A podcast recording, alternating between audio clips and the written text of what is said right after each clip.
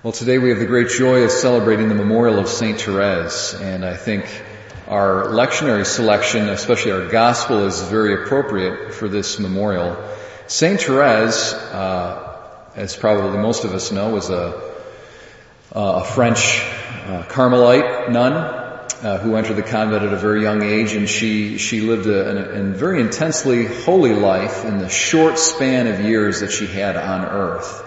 And she died quite young. Actually, I don't recall. Maybe it was in her 20s. At the latest, it would have been early 30s, but I think she might have even died in her 20s. But for the short span of, of years that she was on the earth, she lived a very intensely holy life. And uh, from her youngest days, she she was a, a person of prayer.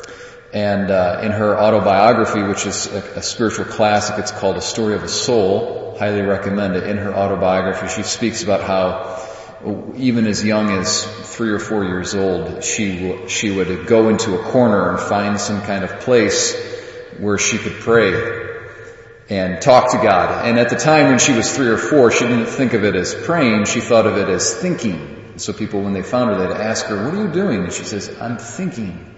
What are you What are you thinking about? I'm thinking about God. So she was a contemplative from her earliest uh, years, and. Um, some children, you know, your average child reaches the age of moral accountability, the age of reason around six or seven, but that's not a fixed rule. Some, some people reach the age of reason much earlier, as earlier as three.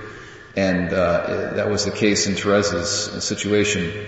And when she was younger, she would hear stories, um, you know, kids today, they play, when they do make believe, they play whatever, Teenage Mutant Ninja Turtles or Power Rangers. I'm probably dating myself. Anyways, that's what, you know, I don't know what the kids exactly today are playing, but they, they see some kind of action figure or whatever it is and they play out that role.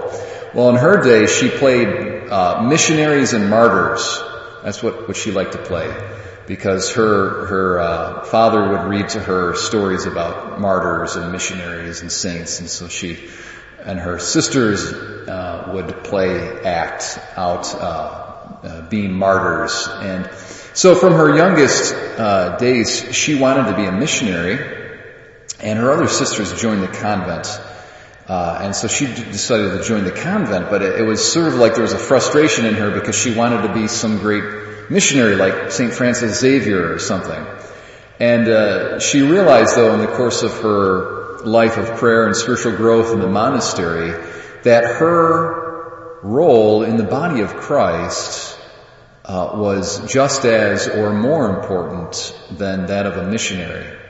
And we see in our gospel uh, today Jesus saying that the harvest is abundant, the laborers are few. So ask the master of the harvest to send out laborers for his harvest. Now that really holds the key to what we see in the life of Saint Therese.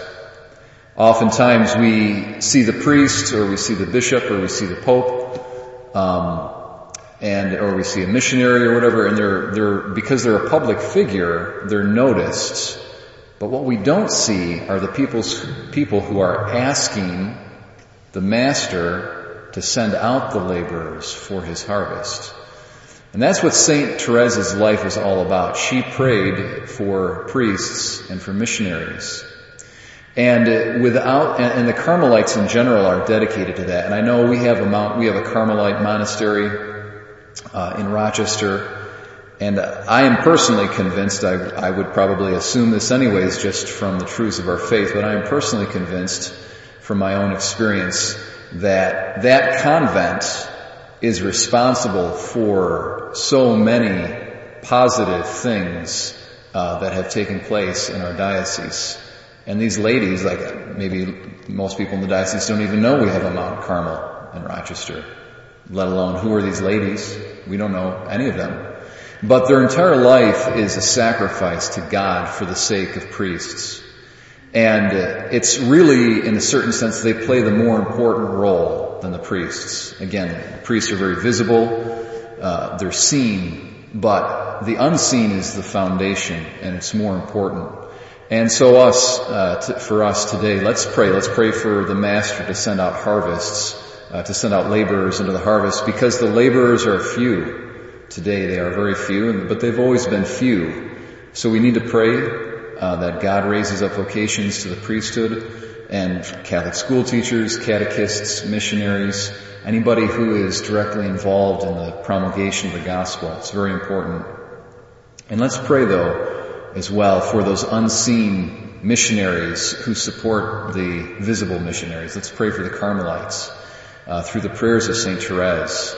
And uh, let's remember them and the unbelievable good, maybe the more important part that they've played in the role uh, of the church throughout the past few hundred years. Um, and, uh, and thereby we will honor Saint Therese.